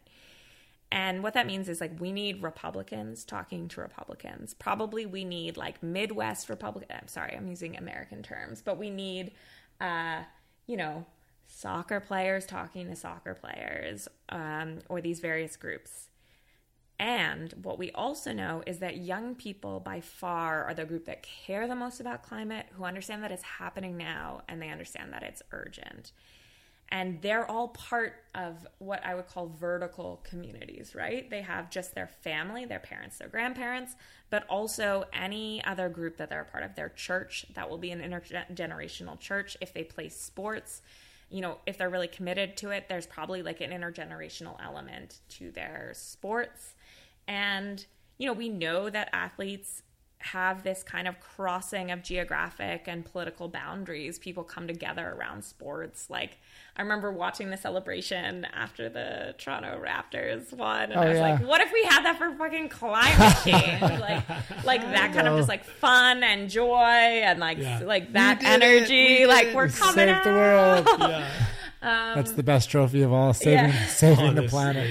yeah. Uh, so I yeah, I just thought athletes were a really interesting group to play with and to like collaborate with. And so and I was an athlete and uh the other really cool thing about athletes is they like literally have captains. They've already decided who their leaders are. They're an incredibly like insular community where like you tell one person on the team, everyone on that team knows, you know, and then there's not a massive rugby community in Vancouver, so then like community knows. Um, so it's like a really powerful way to spread these ideas. And, you know, as people talk about sports and climate change, what they're usually talking about is reducing the carbon emissions of and like the environmental impact of sports, which again, not a bad thing to do. But I think there's incredible power for athletes, especially on voting, to get young people to vote. Uh, which is kind of what we focused on. We made we made a short film with the athletes at UBC, and I loved it. I went to go present to all the captains of all the teams, and you know everyone always was like, "Why don't you get the ski team, Grace, or the mountain climbers?" And I was like, "No, like they already care about climate. Like we know they've they've gotten covered. Like Patagonia, they're doing their thing. Like POW, protect our winters. Like." They're in it. I was like, I want the fucking football players and the mm-hmm. basketball players because I know they care about climate change. And that was exactly what happened. Like, went presented to these captains. The first, I was like, we want to make a movie about systems climate change and how like climate comebacks can can be kind of anal- um, compared to like comebacks from sports because there's this really like that's where we see the human spirit in these like rocky and these other things like Mighty Ducks, you yeah know. people coming back from unbelievable hurdles Yeah. and it also captures how hard that is that there is real suffering that it's not going to be easy to like you know speed up our action on climate but that it's possible that like when humans dig deep um, and so we made this film kind of comparing the two. And the first person who emailed us back was the football team followed closely by the rugby team. Who were like yes we totally want to be a part of this. Like i'll get the guys on the team. Uh, and so then we held an ambassador, like a climate ambassador event specifically for them. And this is something I like so want people working on climate to like do a bit more of is like people hold climate events in climate quote unquote climate spaces already and then expect people to come to them. I think it's really special to go to the community and like mm-hmm. bring the climate event to them and kind of tailor it to their needs. So we found out like when athletes actually have time in their schedules because they have the wildest schedules, of course, in university. Something that we just like hadn't been doing when we were planning our other events. Figured out what time they like might usually have free from practice, whatnot. We got an amazing athlete MC who also cared about climate change, who like started the event with like wall sits, classic, and just like yeah, had a lot of athletes speak about climate change and how the two related. And we got a. I was so surprised, but a ton of athletes showed up. And I'd never seen those folks at other climate events. Again, not because I don't think they cared, but just because it didn't fit in their schedule. They weren't used to those worlds. Um, and yeah, it was amazing. And then they did a lot of work getting young people to vote in the election. That's awesome. Athletes need clean air. Yeah, they do. You know, it's hard, Yeah. it's hard But- to uh, yeah. play football if it's uh, you know the air air pollution's so high that you can't. Uh, Yeah. Also, athletes have been leading on social justice, like Totally. we've, like particularly black athletes, but like we've just seen that.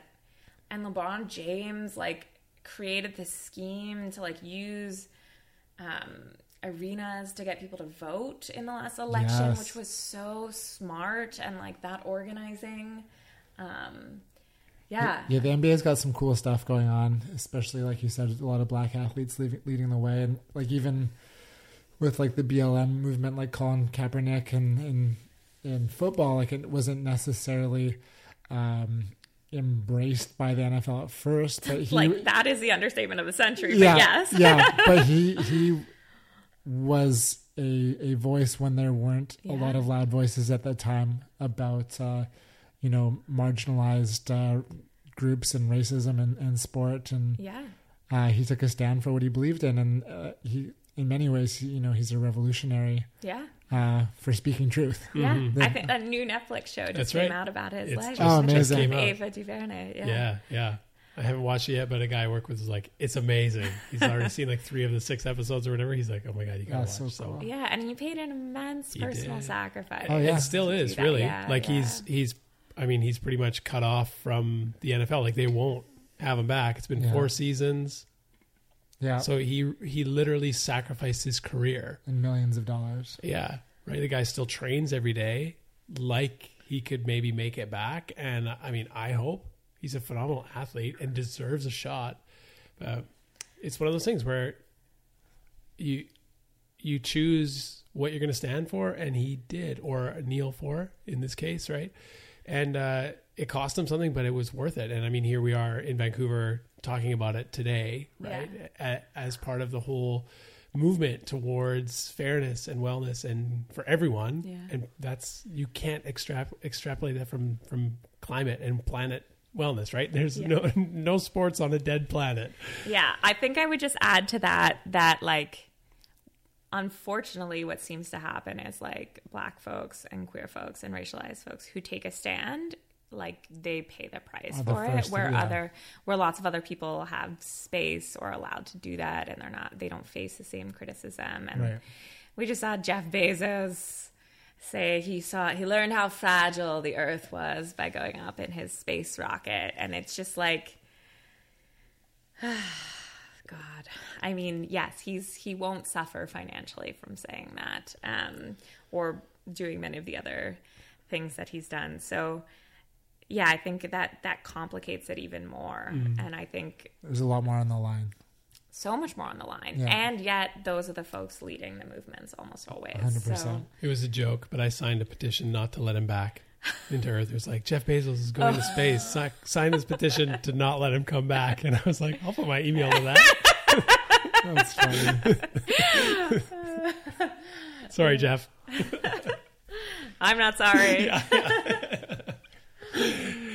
right, I got a few more questions. You might have some too, Dina, and then maybe we can hit some rapid fire before we, uh, you know, let this wave ripple off for some some hope in. in Yeah, this human is gonna need a break soon. Yes. Okay. Okay, I got I got two more for you. All right. Um, I'm just curious your story with veganism. We were kind of talking about it earlier.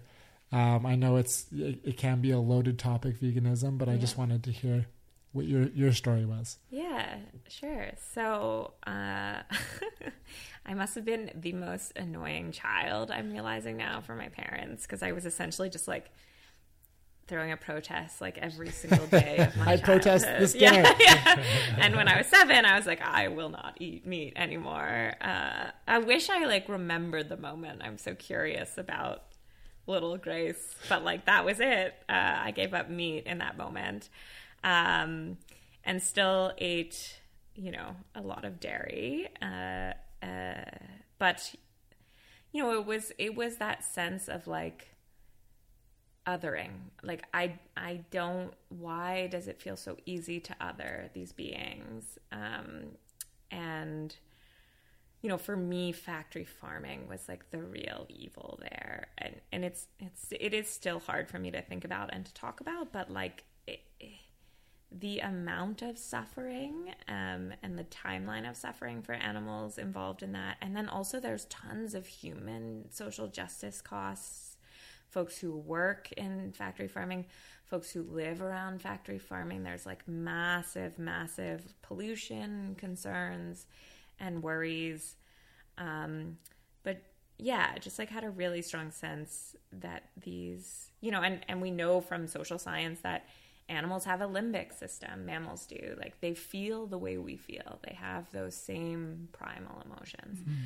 So I was like learning all of these, taking this in, at, you know, at 7 I had not had like the most clear. I had a principled reason for giving up meat, but not the clearest reason. And I should say I lived in the suburbs of New Jersey, so the only meat available was kind of processed. Um, and so, uh, and then I got into a food law and policy clinic when I was in law school and learned like all about factory farming and also how it was destroying kind of all of these corporate farming conglomerates were actually destroying like small farmers, like subsistence farmers, um, any kind of marginalized folks in, in Monsanto farms. and stuff like that. Yeah, but also these like massive, massive, and now we also know factory farms are they can create pandemics. They're like they like they see antibiotic resistance. So they and you know I won't untangle them all, but there's massive, just like almost all social justice threads lead back to food and to factory farming. Like there's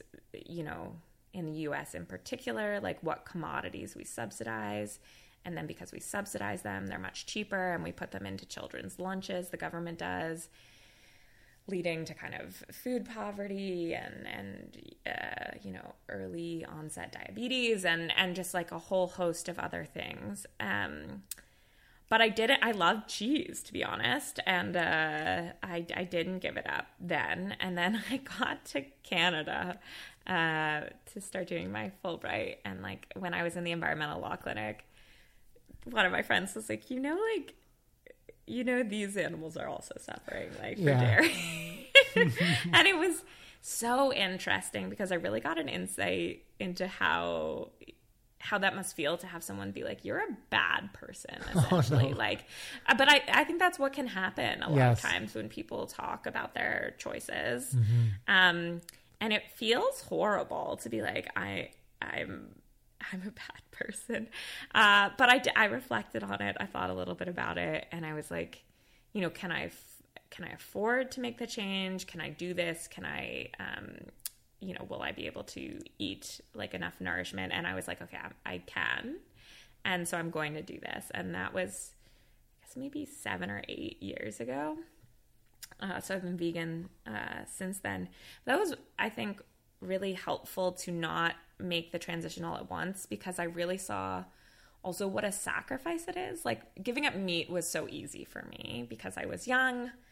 Texture was already kind of weird. You know, I never, like, I never miss meat, but I miss cheese. Like, pizza was my favorite food. And so it, it, reminded me of like what a what a sacrifice it is to change and you have to like relearn how to feed yourself like what are you going to put in your body and all of these things so um that's been my journey and i i really like to focus on the factory farming element of veganism like that's in in a factory farming system i i have the means not to participate and so for me it's unethical to do that but there's so much nuance in the conversation. Mm-hmm. Like we know food poverty, we know what communities don't have access and and like lots of things it's been associated with a kind of privileged environmentalism. Mm-hmm. Um, it does not have to be and I think anyone doing that like really to be able to talk about these other principles and and not just like say I'm going to get, you know, it's like healthy or like this is the, the, the you can't put a blanket over it yeah like you can't put a blanket over anything. Like we need so much yes and thinking in this mm-hmm. world like from improv. Um, but uh, it, it is something that is really important to me factory farming. Like my a lot of my work kind of is coming at that tangentially. Like how do we reduce um, our reliance on this like really deeply unethical thing that mm-hmm. lots of people know is unethical. But how do we also then have empathy for why people might not be making that choices, why they might not be able to make those choices? you know, a lot of folks talk about diaspora and how important food is to diaspora communities and this sense of belonging and connecting to a place. Um, and that's just like the top of the barrel. So I think I was men- mentioning to you that I'm most interested in learning about how kind of racialized women think about animal rights and feminism. And, and Maneesha Deckha at UVic is one of the cool voices on that, really writing about how when you other animals, it makes it easier to other humans. That mm. like the, that we have othered humans throughout existence. Like first, you know, like racialized folks, women, they were an other. And like as soon as like you allow something to be othered, you can makes it easier to cast out. Um, so I think that that's a really interesting way of thinking about it. Mm. Um, yeah, and then I'm also not militant about my veganism, mm-hmm. um, which kind of just in everything I do, I I try not to be dogmatic. Mm-hmm. That's great. It's a good way to be. Okay, I've got one last question here. Dina, do you got any you want to uh, throw in throw well, in the hat? I think I think it's worth noting. I don't know how much of a question it would be, but m- maybe you could just tell us a little bit about uh, like you mentioned your website that people should all go check out, and if they do, they'll see that you're a bit of an author. You tell yourself call yourself a storyteller as well, and there are some like fictional stories that you've written. A trilogy. A trilogy yes, that people can read just for enjoyment, but it comes from the lens of educating people around climate and climate change and how.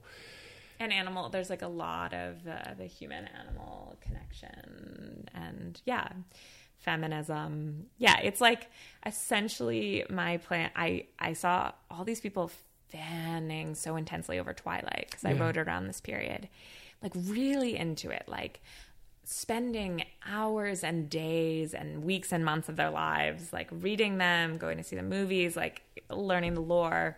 And just always my mind is like how do we take that energy and that love and bring it to saving the world? Like to climate justice. Like so it's good. there. I know we can do it. So i was like i'm gonna write twilight but like climate justice version. Yeah and that was 10 years ago when I was like just graduating from university. So yeah, I wrote a trilogy of like hopeful climate fantasy. But now, um, the thing that I'm excited, I have this plan that I'm still scheming, yes. but I'm essentially trying to create a new form of storytelling that can match kind of the scale of the of the climate crisis and also like be deeply empowering and tied to organizing um, and and being empowering for young people. So if you want to follow me on social media, um, at Grace Nosek on Twitter and Instagram, and and more updates will be coming on that soon. Ooh, that's cool because that could be the next part. Are there is there more coming? And so you answered it. Yeah, yes. oh, no, I'm going to give the fossil fuel industry the Voldemort treatment. Let's go. And uh, really center uh, climate strikers and land defenders in the story. Amazing. Yeah. Oh, that's cool. Yeah. I'm ready to read them all. Yeah. I mean, they are young adult romance guys. Like when well, I got in, let, interviewed, let just so just so you know, because I like I am a scholar, and so I feel like you know, I was being interviewed by the Department of Justice and they were like, these are pretty racy. And I was like, oh, you got to do what you got to do for the environment. Absolutely. know your audience. got to be romantic. Yeah. know your audience. Yeah. Get them on board.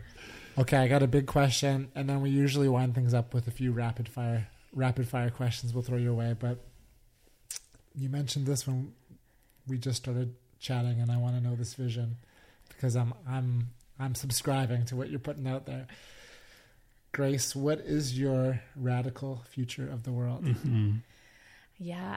So this is fun because I actually wrote it in a story. So I actually like really have a, a vision. And there was this amazing climate fiction contest, which I will say, like, my next big thing is I'm just begging climate storytellers to come out of the woodworks. Like, we need you if you dance, if you sing, if you write. Like, we need you. This is the this is the phase where we push back against fossil fuel industry propaganda and we build a movement. So that's one of the big things I'll be working on over the next year. Um, but so stories, Grist ran this amazing climate fiction contest, and so I got thinking about how I would design it. and kind of for me, it came out down to this moment where I was watching Joe Biden and Trump debate. And they finished the debate, and Biden went to go hug his wife, Dr. Jill Biden. And they had like this beautiful embrace.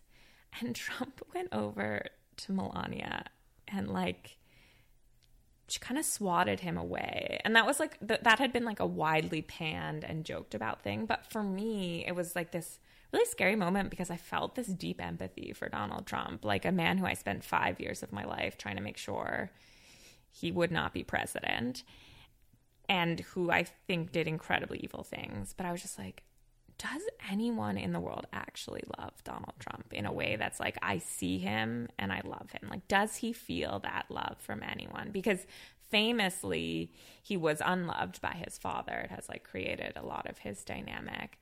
And I just see so much of the destruction being done in colonialism on climate by men who are not loved and in community. Um, and so the radical future to me starts with like what happens when like every single person is like unconditionally loved by someone. And so I had this vision of like a big sibling system for everyone in the populations that you would we would find these empathic people, we would train them, and we would pay them because we never pay folks for this kind of care and emotional labor. Um, and they would just be assigned a co cohort of babies essentially when they're born that just like they like throughout that person's life or, or at least until they were 18 they'd have like this paid support of someone who could just listen to anything they needed and talk it through. Um, and I, for me, that was especially aimed at men. I like, I think, unfortunately, men are not socialized to really get to be vulnerable and to have people see them. And um, often that if they do have that connection, it's with a partner, um, but you need it from more than a partner. And then what happens if you break up with that partner or that relationship changes? And uh, yeah, so I just, I think we start changing the world from that space of if you have more time and you feel genuinely loved and supported, like what would you do with that time? And then to me, it starts becoming like universal basic income. No one's striving for as much consumption because they are actually fulfilled and loved and their body is cared for. And so they spend time painting and playing sports and uh, doing whatever else they feel like and building time with their family and their friends. And yeah, I kind of always joke that Love Island is like, could be our climate future, like where your basic needs are met.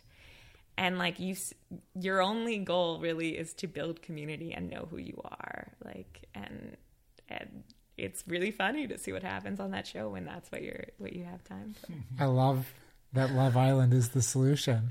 I mean, terrible politics on gender and bodies and but, heteronormativity. But, I get but yes, but the sense of like, yeah. I have never seen. I I watch it religiously because I've never seen men be that vulnerable with each other. Wow. I need like to watch they it. Always cry, and all they do is talk about love and their connections with each other and with other people. And I I never see, especially like a diverse group of men doing that. Yeah. Um, I'm I'm always like it's like sports plus love. Honestly, like it's so funny. I've had like numerous people being like, "Love Island is different than other reality TV. You need to check it out." but I think like the symbolism that you're speaking of yeah. is is is true. And if I mean, even it's a radical idea to empower empathy. Yeah, I just like I am deeply loved, and I cannot imagine doing anything in my life, any part of my day to hurt anyone else. I that sounds so like I'm so special, but I think most humans if you're not hurting, you you don't want to hurt or oppress other people. Mm. Like it, it that comes from a place of of lack and missing and um, I feel really bad if I hurt other people, even if I don't know them, even you know, like I and um, conversely, like I try to make people's days better who I don't know. Mm-hmm. Um, and I think that's an I think that is a natural human instinct that kids have, like to just like want to play and share and generate. hundred percent. So good. All right, Dina, do we have a couple? I think we've got time for one or two rapid fires, and do. then we'll Let's do one or two quick ones. then we'll park this. Yep. All right, you want to lead it off? Sure. So obviously, talking lots about climate and uh, the world in general. What is a what is a place you visited that, or or that you know that you would take someone to to say like this is one of the most beautiful places in the world, and this is why we should like be on board with saving the planet.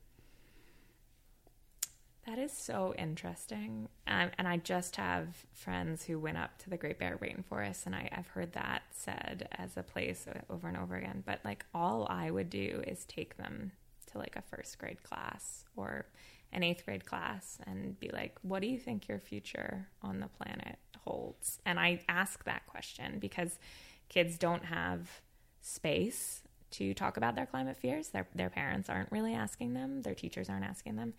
And I will tell you every single time the answers are fire, wildfire, hurricane, flood, disaster. That's what these kids are being raised to think their future. And like, can you imagine how that changes your psyche to think you will not have a future on your planet? Like, think of the joy. It's just after Halloween now. You saw kids dressing up as what they thought they could be in their future and realizing pretty soon that they might not have those futures. Um, we can't do that to them. Wow. That's great. Thank you. Wow. Yeah, thanks, Grace. All right, if we're wanting more inspiration and more empowerment uh, to to be the hope that we're we're speaking of, are there any books or documentaries that uh, you can kind of um, direct people to that uh, will further them on their own journey? Hmm. Yeah, that's a great question. Or any books that you gift to friends that uh, has have impacted you that you know others should also be tuning into? Yeah. Um, what what are they named? Uh, I should have written these down. I'm so bad with book names. But pleasure activism, love Right. that one first and, and foremost. And I think just thinking about what brings you, like, what does Adrienne Maree Brown call it? To like, you know, like an exuberant yes. Like, what do you have to say no to to get to your exuberant yes? I think there's such practice to learn from that. And then all we can save is like a podcast and a book. Katharine Hay- Hayhoe. Um, uh, there's this this cohort of women um, and climate scientists who are really showing how there is hope, what we can do, and they created this like really beautiful Venn diagram for climate action that was like, what do you love? um, like what are your special skills? And like what is the work that needs to be done? And like at the center of that venn diagram is like your climate action. Um, and then i just think resistance revolution like anything any stories of you know indigenous resistance uh, or revolution indigenous climate action is this amazing group in canada um, an indigenous led climate justice group raven supports frontline defenders um, yeah, I just like would really be trying to listen to water protectors and frontline defenders. And then I did just watch a documentary called Maiden Okay. about the first all female sailing crew that raced in like the Whitbread around the world sailing race. And I was just like, this is a climate movie. These people, no one thought they could do it. No one gave them the money. No one gave them the support. And like, it was so joyful and triumphant. Um, I think just reminding ourselves of all the joyful revolution that, that and resistance that folks have done through the ages. That's awesome. Okay, our very last question. You got you got one energy for one more? Sure. This Okay. is the last one. We promise. promise. I got it. we ask it to every every guest, so we have to ask you. Okay. Uh, we we named the podcast a little more good with the intention of that's what we want to create. That's what we want to do. So for you, Grace, what does a little more good mean?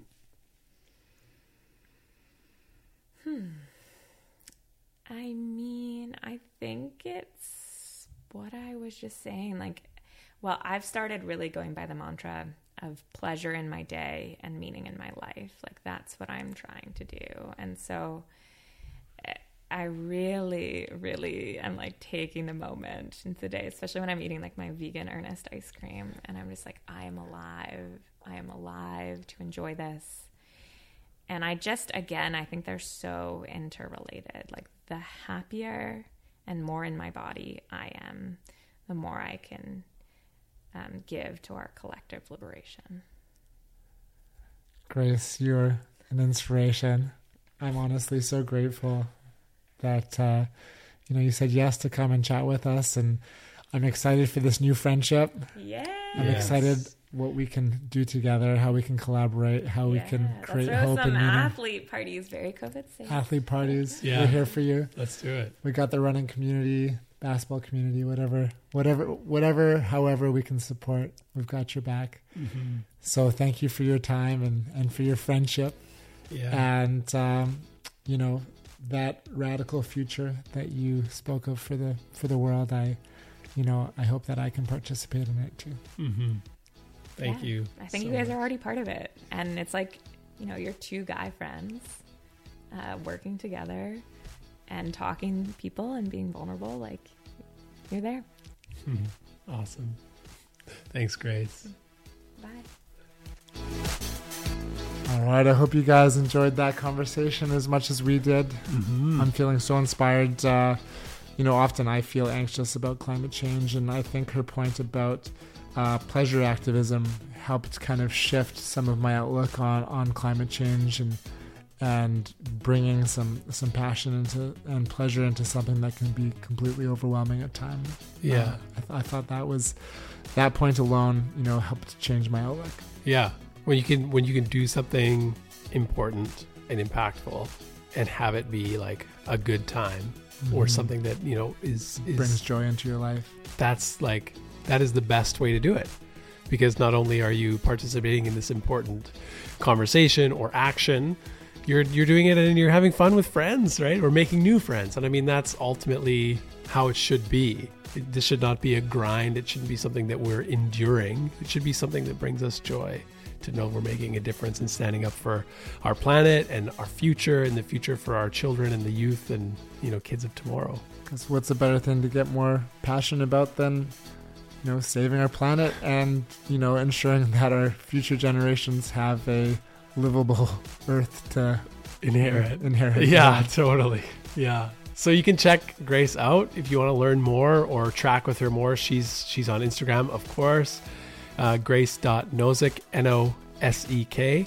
So give her a follow there. Check out her website too. Same thing, gracenosek.com. And there's some cool little links. I think we, we chatted about it as well. But just to, to give her a shout out, the her little um, kind of young adult series that she's trilogy, written. I think. Yeah, yeah, the the Ava of the Gaia series. So, uh, billed as hopeful young adult climate fantasy. So, if you're an avid reader, or even if you're not, check those out.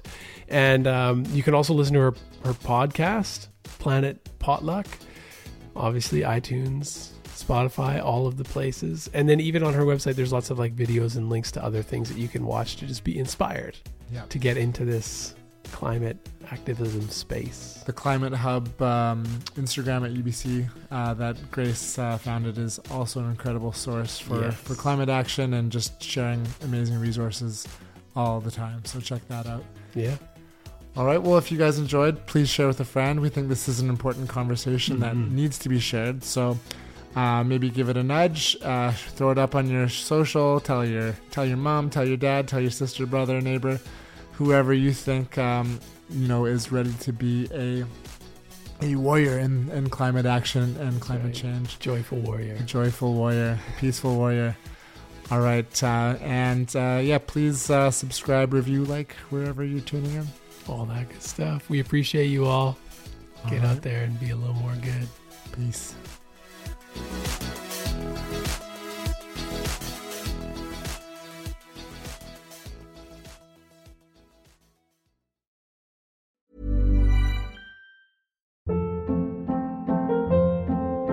Hold up. What was that? Boring. No flavor. That was as bad as those leftovers you ate all week. Keke Palmer here, and it's time to say hello to something fresh and guilt-free. Hello Fresh. Jazz up dinner with pecan-crusted chicken or garlic butter shrimp scampi. Now that's music to my mouth. Hello Fresh. Let's get this dinner party started. Discover all the delicious possibilities at hellofresh.com.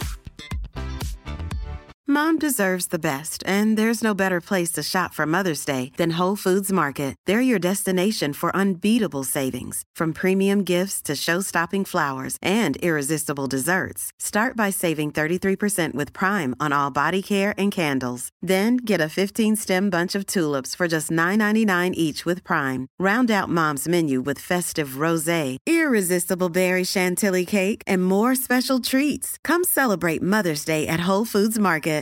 Hey, it's Paige DeSorbo from Giggly Squad. High quality fashion without the price tag. Say hello to Quince. I'm snagging high-end essentials like cozy cashmere sweaters, sleek leather jackets, fine jewelry, and so much more. With Quince being 50 to 80% less than similar brands.